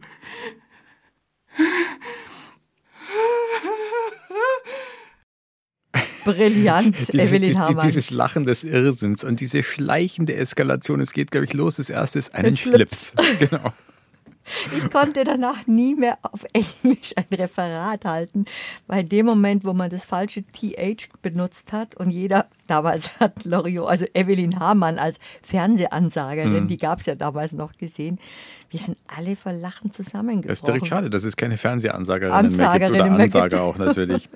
ähm, also man muss nochmal sagen, also Evelyn Hamann ist natürlich für Loriot das, was die Liesel Karlstadt für den Karl Valentin mhm. war. Also das ähm, die Engländer würden sagen, a match made in heaven. Also da haben sich einfach zwei gefunden. Äh, Loriot hat mal erzählt, ja, eigentlich wollte er so für diese Frau Hoppenstedt und diese Rollen, eigentlich wollte er eine kleine rundliche Brünette und bekommen hat eine große blonde Schlanke. Aber also äh, sie war natürlich die richtige. Und dann muss man dazu sagen, es gibt ja noch so einen weiteren Stamm von Schauspielern, die immer wieder vorkommen. Also wichtig ist auch Heinz Meyer. Mhm. Wir haben ihn schon erwähnt. Im, da sieht er so ein bisschen aus für mich immer wie, ähm, kennst du diese Vater- und Sohn-Geschichten von E.O. Plauen? Dieser, mhm. der, der Papa, der, der, wo man immer früher in der Schule die Bildergeschichten dann zu einer Erich Aufsatz... Kästner illustriert hat. Genau. Ähm, so finde ich, sah ja Heinz Meyer mal ein bisschen aus. Und immer der, also der eigentlich der, wo man das Gefühl hatte, dem war die schlechte Laune ins Gesicht geknetet, ja. Der sah immer so, so ernst aus. Also auch so eine Figur das ist natürlich auch jemand, der den Loriot großartig interpretiert hat. Also im Prinzip waren sie da so ein, ein Kerntrio und dann kommen noch andere dazu. Rudolf Kowalski, der lebt, glaube ich, noch. Das ist der Staubsaugervertreter, der äh, saugt und bläst, der Heinzelmann, der auch immer wieder mal vorkommt. Also er hatte da schon so seinen Stamm an Leuten, die dann bereit waren, sich auch auf diese, diese Detailarbeit einzulassen und da miteinander was, glaube ich, was Unvergängliches, was Unvergessliches geschaffen haben. Aber dieses Zusammenspiel mit Evelyn Hamann, das hat natürlich das Ganze noch auf eine ganz andere Ebene gebracht, weil du gerade gesagt hast, die waren dann wie Little Karlstadt und Karl Valentin. Mhm. Die haben als, als Paar so wundervoll funktioniert. Allein die erotischen Szenen wie Hildegard nehmen sie die Brille ab. Oder, Oder Liebe im Büro. Na, Hildegard ist die Nudel. Die, ach, ja, genau. Äh, die Brille abnehmen, das ist Fräulein Dinkel. Das ist der Sketch Liebe im Büro. Ja, genau. Fräulein Dinkel. Renate. Renate Dinkel, genau. Und Herr Melzer und sie. Da, da kommt das vor. Lassen Sie uns rüber zur Sitzgruppe gehen. um dann ähm, die Brille ab. Ja, Renate, nehmen Sie die Brille ab, ja genau. An, genau. Andere, andere machen es doch auch. auch. Geht ums Küssen, was nicht funktioniert. Genau. Es, ist, es funktioniert nicht, ja. Äh, vielleicht nochmal eben Sitzgruppe, Auslegeware, auch ein sehr schönes Wort. Saugblaser, der Heinzelmann Saugblaser oder zu meinen Lieblings-Loriot-Wörtern kommen auch die automatische Strahlkrümmung der neuen HS2. Das ist die Feuerwehrspritze, die der Feuerwehrmann vorstellt, äh, während alles Haus brennt, alle Leute rennen im Schlafanzug durch die Gegend und der Feuerwehrmann erzählt, das ist die neue HS2 mit automatischer Strahlkrümmung, auch ein tolles Wort. Und ganz großartig beim Bettenkauf die Spannmuffenfederung. Ich, Wunderbar. Ich hoffe, du hast dein Bett mit guter Spannmuffenfederung. Selbstverständlich. Ich war auch Probe liegen und pflege nach dem Aufstehen immer etwas Tee und Gebäck zu mir zu nehmen. Genau. auch diese Situation beim Matratzenkauf, da, das ist so ernst gespielt und so komisch. Und, und der Hosenkauf. Der Ho das ist auch, äh, ich, ich kann eigentlich in kein Bekleidungsgeschäft gehen, ohne da dran zu denken. Allein wie es schon losgeht, ich, da weiß ich nicht mehr ganz genau, aber sie kommt, die Frau kommt mit, ähm, mit, mit Loriot, dem Ehemann, eben äh, ins Geschäft und sagt als erstes, äh, sagt er, mein Mann ist etwas voll in den Hüften. Und sie meint, sie spricht zu einem Verkäufer und es ist nur ein Kunde, der dann irgendwie sagt sowas im Sinne von, oh, tut mir leid. und geht. Es ist wunderbar. Ja, ähm, auch, auch wenn, wenn du einkaufen gehst und du siehst irgendwas, was grau ist, bist du automatisch versucht zu sagen, ein sattes Steingrau. Also er, er hat uns so geprägt oder unsere Sprache so das geprägt. Das wiederum ist aus ähm, Ödipus, Ödipus, aus dem Film. Ja, in violetten Sitzgruppen begehen alleinstehende Damen Selbstmord. Haben Sie schon mal ein frisches Apfelgrün? wir haben uns für das Mausgrau entschieden.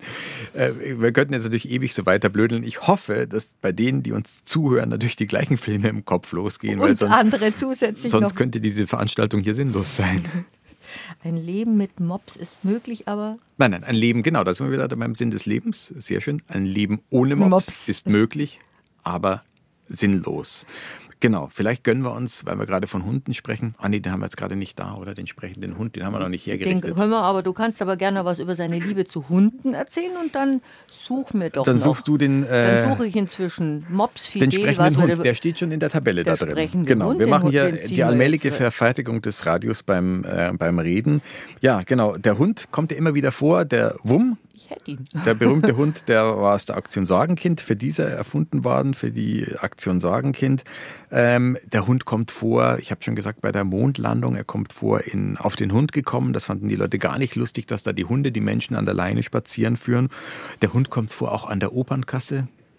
Weißt du das oh. noch, ja? Äh, wo am Schluss sagt, er hätte gerne, haben Sie Opern mit Hunden, weil er möchte einen Hund mitnehmen und am Schluss bestellt er Karten, drei Erwachsene und ein Riesenschnauzer. genau, und jetzt haben wir natürlich den berühmten, den ich schon ähm, sehr halbscharig äh, versucht habe zu zitieren, einen kleinen Ausschnitt noch aus dem berühmten sprechenden Hund Bello. Über vier Jahre habe ich das Tier täglich acht Stunden unterrichtet, durch langsames Vorsprechen, Zungenübungen und intensive Atemtechnik. Sensationell. Herr Dr. Sommer, könnte der Hund jetzt mal irgendwas sprechen? Gern. Bello, sag mal, Otto holt große rote Rosen. Man muss schon sehr genau hinhören. Botanische Themen liegen ihm nicht so. Ja, genau. Ja, und dann äh, äußert sich dieser Hund dann auch noch zu Atomstrom und dann wird es ganz kritisch. So, und bevor wir wieder eine Musik hören, wir haben jetzt noch das Zitat, das ich schon gesagt habe, im Original, das ist natürlich viel schöner, über seine geliebten, äh, die, die, die liebste Hunderasse, die er hatte. Ein Leben ohne Mops ist möglich, aber sinnlos. Ah ja. Der Loriosche Humor, das fehlt mir heutzutage, ist so charmant gegenüber und so respektvoll gegenüber Frauen. Und er persifliert zum Beispiel auch beim Jodeldiplom, eine Frau braucht was Eigenes, dass eben nicht dieses Bild der 50er, 60er Jahre, die eine Frau darstellt und macht es auf eine, wie ich gerade gesagt habe, respektvolle und sehr ironische Weise, wie das Frauenbild der 60er Jahre war. Naja, natürlich macht es sich schon lustig, dass die Frau sozusagen im VHS-Kurs ein Jodeldiplom macht, was natürlich vollkommen sinnlos ist. Das setzt sich ja dann noch fort beim berühmten Konsackenzipfel, wenn die Ehepaare sich unterhalten, dann erzählt er auch nochmal, dass sie ihr Jodeldiplom macht. Und dann sagt der andere irgendwie, ja, Roswitha reitet dreimal die Woche. Und Reiter werden ja immer gebraucht. Ähm, natürlich macht er sich schon da auch irgendwie auch über diese Frau lustig, aber eigentlich dann noch mehr über die Männer, weil nach dem der berühmten Jodelschule kommt ein Reporter, auch wieder Interview. der Meier? Äh, Nein, das ist er selber. Schmöller. Nein, das ist er selber. Das ist er Als. Reporter heißt er meistens Viktor Schmöller. Das weiß ich gar nicht, ob er in dem Sketch so heißt und interviewt ähm, Evelyn Hamann. Und sie erzählt so, wieso sie das Jodeldiplom macht. Und dann kommt Heinz Meier, der ein Kopf kleiner ist, der Ehemann, Vater Hoppenstedt, und erklärt alles nochmal. Also noch mehr macht er sich dann wiederum lustig über den Mann. Er macht sich schon über beide Geschlechter sozusagen lustig, aber über den Mann, der meint, da sind wir wieder beim Mansplaining, der, äh, dem Reporter alles erklären zu müssen, was seine Frau macht, wie emanzipiert seine Frau ist und dabei natürlich vollkommen das, was er sagt, damit konterkariert. Also ähm, von daher, er macht sich in gewisser Weise über beide Geschlechter lustig. Und natürlich gibt es auch sowas wie eine Körperkomik, dass eben Evelyn Hamann lang und groß war und Heinz Meier klein und ein bisschen rundlicher neben ihr. Das ist natürlich auch sehr lustig, weil er sich so aufmantelt und irgendwie eigentlich nur so wie so ein, fast eben wie so ein kleiner Mops daneben herläuft. Und was er natürlich Loriot, was er an Evelyn Hamann so geschätzt hat, ähm, war eben die, die, die Gabe zum Timing. Das Rührende war ja dann, wie sie gestorben ist. Sie ist ein paar Jahre vor ihm gestorben. Du hast schon die Todesanzeige von Loriot erwähnt. Äh, Lieber Gott, viel Spaß. Als Evelyn Hamann starb, wurde Loriot im Fernsehen gebeten, was zu sagen. Und er hat dann nur, glaube ich, gesagt, so sinngemäß, liebe Evelyn, dein Timing war immer perfekt, nur diesmal nicht. Na warte. Und bald ist er dann natürlich dann gekommen. Ja, ja. Na, warte. Ähm, und ich habe vorhin gesagt, eigentlich wollte er ja eher eine kleine rundliche für seine Sketche. Und bekommen hat er eben dann Evelyn Hamann. Ähm, und die kleine rundliche ist ja so ein bisschen die in den gezeichneten Sketchen. Also ähm, Bertha, die das Ei irgendwie äh, zu hart kocht, ja, die ist ja doch eher etwas kräftiger. Interessant dann auch, ich habe vorhin gesagt, die Männer sitzen immer so äh, oft ja und oft mit Krawatte und sehr fein und also auch schick. Und ähm, Bertha kommt vor beim Frühstücksei oder bei Szene Feierabend oder beim Fernsehabend. Und die sitzt aber auch immer sehr adrett gekleidet mit Perlenkette. Also da haben wir auch wieder dieses sehr korrekte, also auch vom Fernseher mit Perlenkette. Und glaube ich auch bei der Szene am Frühstückstisch hat sie die Perlenkette an. Und diesen Klassiker, da, da ist sozusagen die kleine rundliche Frau, nicht die große Evelyn Hamann und Loriot spricht sie selber. Die hören wir uns jetzt an, das berühmte Frühstücksei. Bertha, Ja? das Ei ist hart. Das Ei ist hart. Ich habe es gehört. Wie lange hat das Ei denn gekocht? Zu viel Eier sind gar nicht gesund. Ich meine, wie lange dieses Ei gekocht hat. Du willst es doch immer viereinhalb Minuten haben. Das weiß ich. Was fragst du denn dann? Weil dieses Ei nicht viereinhalb Minuten gekocht haben kann. Ich koche es aber jeden Morgen viereinhalb Minuten. Wieso ist es dann mal zu hart und mal zu weich? Ich weiß es nicht. Ich bin kein Huhn. Ach. Und woher weißt du, wann das Ei gut ist? Ich nehme es nach viereinhalb Minuten heraus, mein Gott. Nach der Uhr oder wie? Nach Gefühl. Eine Hausfrau hat das im Gefühl. Im Gefühl? Was hast du im Gefühl? Ich habe es im Gefühl, wenn das Ei weich ist. Aber es ist hart. Vielleicht stimmt da mit deinem Gefühl was nicht. Mit meinem Gefühl stimmt was nicht. Ich stehe den ganzen Tag in der Küche, mache die Wäsche, bringe deine Sachen in Ordnung, mache die Wohnung gemütlich, ärgere mich mit den Kindern rum und du sagst, mit meinem Gefühl stimmt was nicht? Wenn ein Ei nach Gefühl kocht, dann kocht es eben nur zufällig genau viereinhalb Minuten. Es kann dir doch ganz egal sein, ob das Ei zufällig viereinhalb Minuten kocht. Hauptsache, es kocht viereinhalb Minuten. Ich hätte nur gern ein weiches Ei und nicht ein zufällig weiches Ei. Es ist mir egal, wie lange es kocht. Aha, das ist dir egal. Es ist dir also egal, ob ich viereinhalb Minuten in der Küche schufte. Nein, nein. Aber es ist nicht egal. Das Ei muss nämlich viereinhalb Minuten kochen. Das habe ich doch gesagt. Aber eben hast du doch gesagt, es ist dir egal. Ich hätte nur gern ein weiches Ei. Gott, was sind Männer primitiv. Ich bringe sie um. Morgen bringe ich sie um. Am Schluss kommen die Mordgelüste. Und da sind ja ganz viele Sätze, Halbsätze, Bemerkungen wirklich in Alltag übergegangen. Ich bring sie um, morgen bring sie um.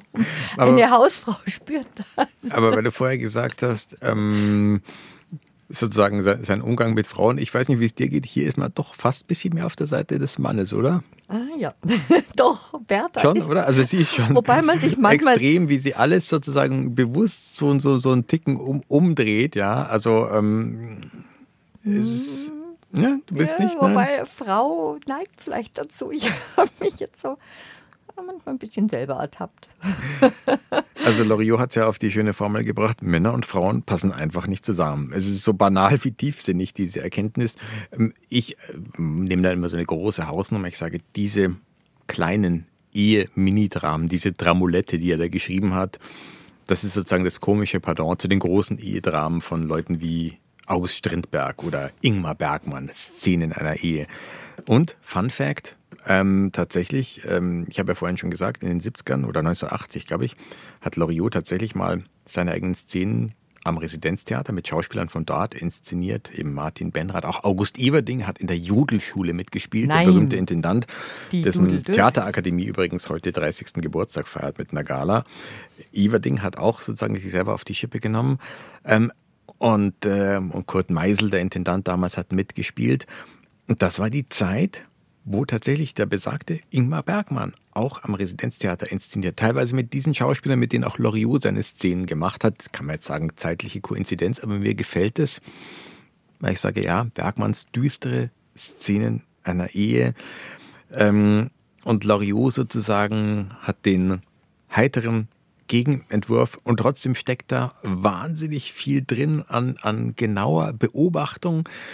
Und er selber hat mal in einem Interview dazu Stellung genommen und vielleicht sich so ein bisschen, ja nicht selber gelobt, aber äh, dann schon auch selber gemerkt oder ihm wurde das gespiegelt, wie gut er das ähm, beobachtet hat.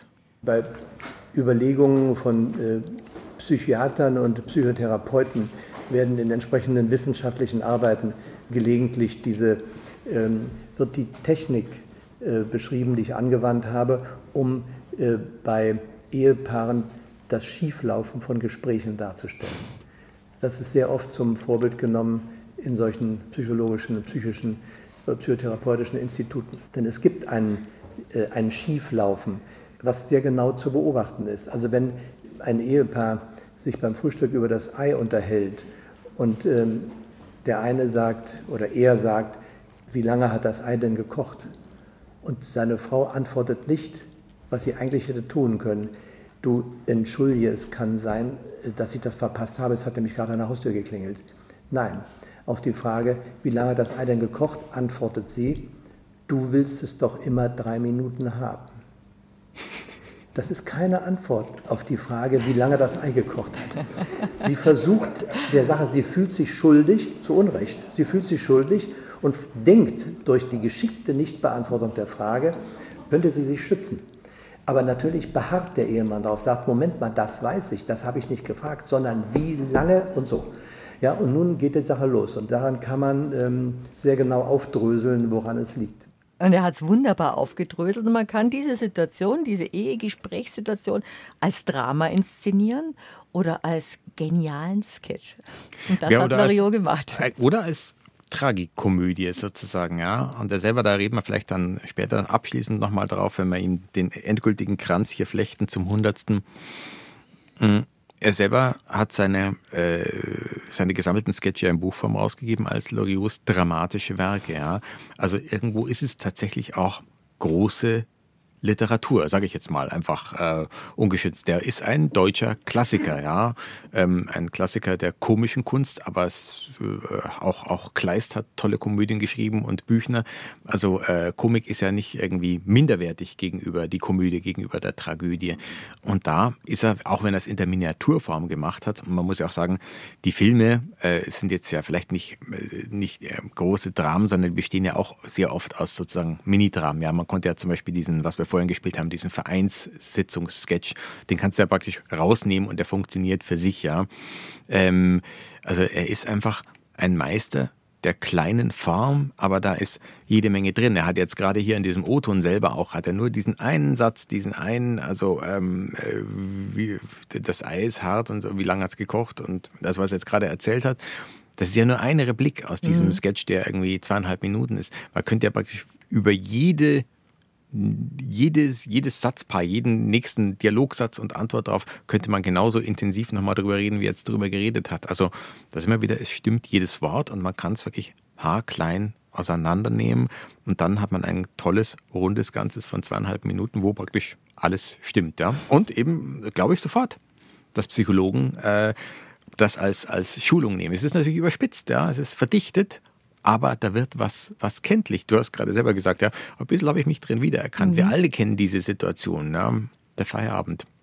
Er will da sitzen, es könnte ja auch vielleicht umgekehrt sein. Und äh, die Frau hektigt vorbei und äh, nötigt ihm irgendwie auf, er könnte jetzt tun, was ihm doch Spaß macht. Und, und er will einfach nur hier sitzen. Ah, ich möchte einfach nur hier sitzen. Und sie flötet immer, sie holt dir den Mantel. Ja, das, scheint, das scheint hier unbegreiflich. also, ähm, ja, äh, ab damit ins Psychologie oder ins psychotherapeutische Seminar, da kann man viel dran lernen und dann eben auch, sehr auch vielleicht heilsam mit Humor über sich selber lachen mit Loriot. Ähm, so wie er, glaube ich, auch über sich selber damit gelacht hat, können wir als Zuhörende, Zuguckende bei Loriot auch, glaube ich, über uns selber und unsere verqueren oft Verhaltensmuster und unser Misslingen von Kommunikation ähm, sehr viel lernen, lachend lernen eben. Und das ist auch eine hohe Kunst und ich finde, das ist was sehr Bayerisches, über sich selbst lachen zu können.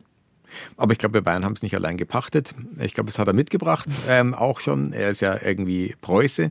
Wobei man ja oft so sagt, aber man ist dann ganz schnell beim Klischee, dass es ja insgesamt nicht irgendwie die, die stärkste Disziplin wäre ähm, das Lachen, der Humor der Deutschen. Aber wir haben ja tolle Ausnahmen. Man spricht immer vom britischen Humor und weniger vom, vom deutschen Humor. Ähm, aber ich glaube, Loriot äh, beweist, dass das im Deutschen. es gibt ja zum Glück ein paar. Ich habe den Valentin genannt. Es gibt den Polt. Es gibt ähm, auch die Frankfurter Schule, die neue Frankfurter Schule äh, mit Robert Gernhardt, der für Otto Walkes getextet hat. Also wenn man länger überlegt, das stimmt gar nicht, dass wir keinen Humor hätten. Und da würde ich gar nicht die Hand so umdrehen, ob das die Bayern sind oder die, die, oder die, die Ostfriesen wie Otto Walkes oder die Preußen wie Loriot. Ich halte es jetzt mit Wumm Musik 2, 3, 4. Ich will hier einfach nur hier reden. Und zwar über Loriot und gerne mit Christoph Leibold. Es ist so vergnüglich, über Loriot ratschen zu können und von ihm vieles zu hören. Viele Ausschnitte, die wirklich so erstaunlich fröhlich und aktuell stimmen, fröhlich stimmen und aktuell sind. Und es ist unglaublich, dass trotz vieler aktueller Bezüge dieser Humor so erfrischend geblieben ist. Ja, ich möchte einfach nochmal anknüpfen an das, was ich gesagt habe. Es ist eben große, es ist, es ist in gewisser Weise, es ist Literatur auch. Also es hat einfach eine Qualität. Und das klingt jetzt irgendwie so, wieso muss man jetzt Humor zu, zu Literatur oder irgendwie groß aufblasen? Aber darum geht es mir gar nicht, jetzt dem irgendeine Bedeutung zuzuschreiben. Ich glaube nur, es liegt eben in der Qualität dass das so haltbar ist, ja, dass das nicht einfach mal so ein netter Gag ist, ja, sondern äh, dass da eben viel Hirnschmalz sozusagen drin steckt. Äh, und ich habe noch es gibt ja auch dann, wenn man sich beschäftigt, findet man dann auch immer so Sachen, ähm, die man nicht so kennt, aber wo auch der Loriot aufblitzt. Und jetzt habe ich noch einen Text äh, da, wo praktisch Loriot sich in gewisser Weise selber auf die Schippe nimmt und auch nochmal das erklärt, was er macht. Das ist jetzt gelesen von jemand anders, weil das ist das ein Teil aus dem Vorwort zu diesen dramatischen Werken, also zu, indem er seine Fernsehsketche als wie, wie, wie Theaterstücke sozusagen im Buch beim Diogenes Verlag herausgegeben hat, noch zu Lebzeiten. Und da lautet das Vorwort, also wir hören einen kleinen Ausschnitt daraus, wie folgt. Dramatische Werke soll es seit etwa 2500 Jahren geben. Das kann stimmen. Es gab in Berlin schon Theateraufführungen, als ich noch ein Kind war. Man spielte damals Stücke von Shakespeare, Molière, Lessing, Goethe, Schiller, Kleist, Ibsen, Strindberg, Hauptmann und ähnliches. Heute sind die genannten Autoren unbekannt und ihre Werke in Vergessenheit geraten. Das Publikum ist anspruchsvoller geworden. Es erwartet die dramatische Verarbeitung von Problemen aus dem eigenen Lebensbereich. Infolge mannigfaltiger Belastungen durch Beruf, Familie und Freizeit ist der moderne Mensch jedoch kaum noch imstande, sich auf ein mehrstündiges Bühnenwerk zu konzentrieren. Aus diesem Grunde überschreitet so gut wie keines meiner Dramen eine Länge von fünf Minuten. Damit sind sie dem biologischen Rhythmus von Menschen und weißen Mäusen angepasst. Nur der Bildschirmzuschauer hat die Möglichkeit, während der Vorstellung flüssige und feste Nahrung zu sich zu nehmen, zu telefonieren oder sich auf andere Weise frisch zu halten. Das Fernsehen bietet somit den geeignetsten Rahmen zur Begegnung mit zeitgenössischem Bildungsgut. Das hat mich bewogen, für dieses Medium zu arbeiten. Das hat mich bewogen, für dieses Medium zu arbeiten. Wir danken ihm dafür. Ja, und gleichzeitig, also er ordnet sich sozusagen in gewisser Weise ein in die Weltliteratur ähm, und äh, sagt aber auch gleichzeitig, naja, sozusagen, also es ist, ist so schön diese Doppelbotschaft, ja, dass es einerseits Miniaturen sind und äh, einfach sozusagen nur Fernsehen, nur Unterhaltung. Und gleichzeitig spielt er an auf diesen großen Horizont und sagt dann auch wiederum, ja, Werke von Hauptmann Strindberg heute vergessen diese Autoren, was natürlich nicht stimmt. Also es ist wahnsinnig wunderbar schillernd und gleichzeitig äh, tatsächlich nimmt er zurecht sozusagen, beansprucht er, auch wenn selbstironisch, beansprucht er sozusagen diesen Platz in der Literaturgeschichte. Und er musste das natürlich irgendwann gar nicht mehr selber machen. Er ist ja dann durchaus reichlich bepreist worden. Ich habe am Anfang erzählt, das einzige Mal, dass ich ihm persönlich begegnet bin, das war bei der Verleihung des kulturellen Ehrenpreises der Stadt München 2008. Das war auch ähm, im Jahr eines Stadtjubiläums, glaube ich 850 Jahre, wenn ich mich jetzt nicht rechnerisch verhaue. Ähm, und da war es irgendwie auch ganz lustig. Ähm, da war er ja schon in einem, einem sehr fortgeschrittenen Alter, hat auch Preise nicht mehr nötig. Und Christian Ude, der damals Oberbürgermeister war von München, hat auch in seiner Begrüßung gesagt, eigentlich ist es ja so, dass nicht wir jetzt sozusagen Loriot ehren mit diesem kulturellen Ehrenpreis der Stadt München, sondern irgendwie zum großen Jubiläum der Stadt schenken wir uns sozusagen Loriot als Ehrenpreisträger. Also eigentlich ist die Ehre so eher umgekehrt. Also das ist jetzt die, die Spannbreite, wenn ich gesagt habe am Anfang, Leserproteste, stellen Sie das ein, lassen Sie die Seiten leer, bis hin zu irgendwann reichlich bepreist und irgendwann hat man sich, haben sich sozusagen die Preisgeber mit ihm geschmückt und nicht ähm, er wurde mit dem Preis dekoriert in erster Linie. Er hat dann eine sehr schöne, die Laudatio auf ihn hat Joachim Kaiser, großer Literaturkritiker, gehalten. Damals wieder, ja, Literatur. Und er selber hat eine Dankesrede, auch eine sehr launige gehalten, wo er sich unter anderem natürlich auch Gedanken darüber gemacht hat, ähm, wieso er jetzt diesen Münchner ähm, kulturellen Ehrenpreis, weil er hat am Starnberger See gewohnt und München hat jetzt nicht immer die große Rolle in seinem Werk gespielt, außer dass er am Gärtnerplatz Theater auch inszeniert hat, Opern. Aber er hat sich selber Gedanken darüber gemacht und wir haben noch einen kleinen Ausschnitt aus dieser schönen Preisrede von Loriot. Mitte der 70er Jahre ging es im Münchner Stadtrat um zwei Projekte. Um die Renovierung des Deutschen Theaters in der Schwanthaler Straße oder den Ankauf eines einzelnen Kampfflugzeuges vom Typ Tornado. Die urbane Bedeutung eines modernen Bühnenhauses in der Schwanthaler stand außer Zweifel. Auf der anderen Seite aber sprach für den Tornado dank seiner Formschönheit, Wendigkeit und Schnelligkeit ein hoher öffentlicher Unterhaltungswert. Nach monatelangen Beratungen im Bewusstsein der Verantwortung für die kulturelle Zielsetzung überzeugte ich den Stadtrat schließlich mit dem Hinweis, das Theater habe 1640 Sitzgelegenheiten, der Tornado dagegen nur zwei. Loriot einfach. Genau. Victor von Bülow war auch ein großer Musikliebhaber. Die Opern lagen ihm am Herzen. Besonders Wagner-Opern. Er dürfte auch mal ein großes Symphonieorchester dirigieren, hat es aber auch als Sketch gemacht, wie ein Arbeiter, der nach einer Fliege schlägt und so dann dirigiert. Das war, glaube ich, mit den Berliner Philharmonikern. Äh, da hat er so, ein, so, ein, so, eine Latzhose an Mhm. und ist, glaube ich, Klaviertransporter und dann ähm, oder Träger oder und kommt eben dann rein in so eine Art Hausmeistergewand, genau. Und dann äh, dirigiert er quasi das Or Orchester unfreiwillig. Aber er hat am Gärtnerplatztheater ähm, Opern ähm, inszeniert. Ähm, Martha von Floto. Ja, von Lorzing ist glaube Oder Floto. Floto ist es, glaube ich. Da blamieren wir uns jetzt. Ja, genau, Martha. da, Er hat Martha inszeniert. Genau. Äh, äh, Nein, Floto. Floto. Ähm, es, gibt ein, es gibt einen Text zum Karneval der Tiere von ihm. Ähm, also das war sozusagen seine zusätzliche Liebe. Es gibt Karikaturen von Richard Wagner mit Knollennase.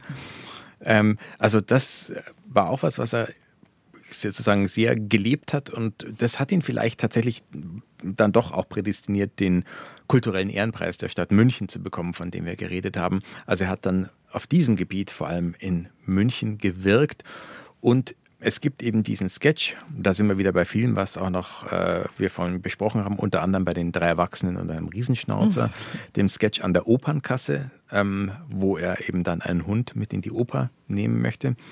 Der ist, glaube ich, ähm, nee, das ist, glaube ich, jetzt wollte gerade sagen, der ist, glaube ich, vor der, vor der Oper in München gefilmt, aber das ist ein Schmarrn, da verwechsel ich jetzt gerade was. Das ist, glaube ich, auch einfach so ein Kartenhäusel, das ist einfach irgendwie eine Kulisse, die aufgebaut ist. Ähm, aber das hat auch was sozusagen mit seiner großen Opernaffinität zu tun. Und die Hunde kommen auch vor. Und jetzt rede ich mich gerade in den Wald rein. Ich weiß gar nicht, wo ich hin wollte, aber wir wollten uns diesen Sketch noch anhören.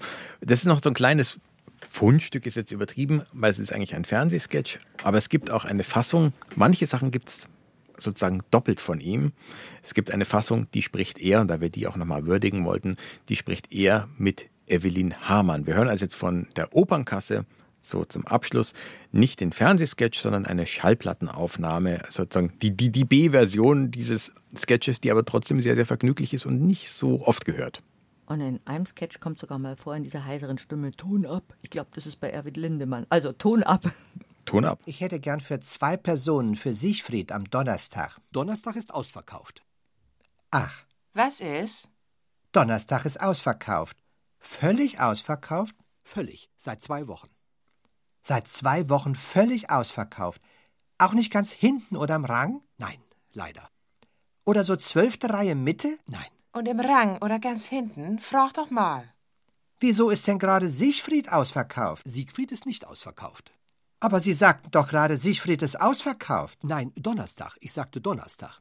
Jawohl, Siegfried am Donnerstag. Donnerstag ist ausverkauft, Siegfried ist heute, Donnerstag ist Martha.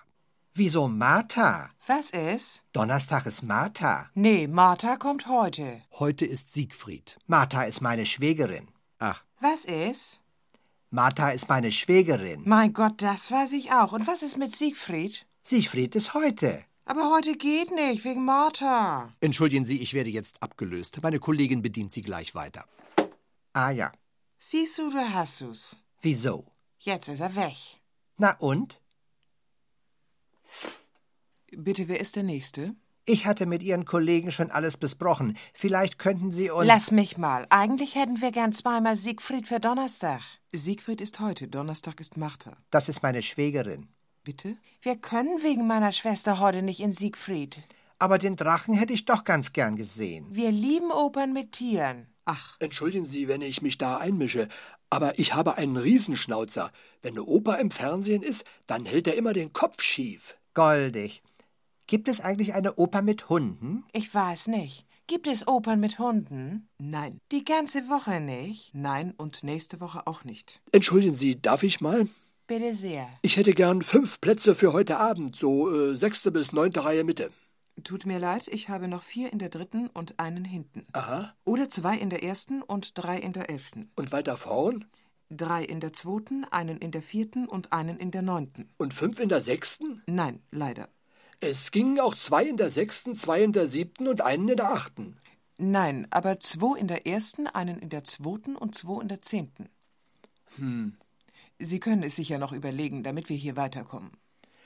Tja, na dann hätte ich gern für Mittwoch fünf Plätze im ersten Rang, erste Reihe Mitte. Da kann ich Ihnen nur noch drei Plätze im zweiten Rang, vierte Reihe Mitte anbieten und zwei im dritten Rang, erste Reihe Seite. Und zwei im ersten Rang, vierte Reihe Mitte und drei zweite Reihe Seite? Nein. Na dann in Gottes Namen fünf Plätze, vierter Rang, erste Reihe Mitte. Da habe ich noch zwei erste Reihe Seite und drei vierte Reihe Mitte. Tja. Also meine Frau geht heute in Siegfried und ich Donnerstag mit Martha in Martha. Aber du wolltest doch den Drachen sehen. Nein, nein, ein Hund wäre mir sowieso lieber gewesen. Sie können sich ja gern mit Ihrer Schwägerin meinen Riesenschnauzer ansehen. Das wäre sehr liebenswürdig, wenn ich Sie dafür in die Oper einladen dürfte. Ach, keine Ursache. Aber ich bitte Sie. Na dann morgen in die Zauberflöte. Ich hätte gern für die Zauberflöte erste Reihe Mitte vier Plätze, drei Erwachsene und einen Riesenschnauzer. Victor von Bülow, Loriot. Auf den Hund gekommen. Am Sonntag hätte er seinen 100. Geburtstag. Das ist der Anlass, dass ganz, ganz viel im Fernsehen läuft und in der Mediathek nachzusehen ist. Auch auf unserer Seite ist verlinkt ein brillanter Film zum 100. Geburtstag von Loriot. Unseren Rat können Sie heute Nachmittag, wenn Sie Teile versäumt haben oder ihn nochmal nachhören möchten, als Podcast hören mit Christoph Leibold und Evelyn Hamann und Viktor von Bülow. Ich danke dir, Christoph, für diesen wunderbaren Ratsch. Ich hoffe, unsere Hörerinnen und Hörer haben genauso viel Freude dran gehabt. Ich will einfach nur hier sitzen und mit dir weiter über Loriot reden. Ich freue mich, dass ich hier erste Reihe Mitte sitzen durfte. Wo ist der Riesenschnauzer? Den, den habe ich daheim gelassen, bei der passt auf den Mops auf. Und der Hund kann ja gar nicht sprechen. Hast du eine Ahnung? Was habe ich jetzt wieder gesagt? Äh, habe die Ehre. Vielen Dank, dass du da warst. Ach was. Und lieber Gott, viel Spaß mit Loriot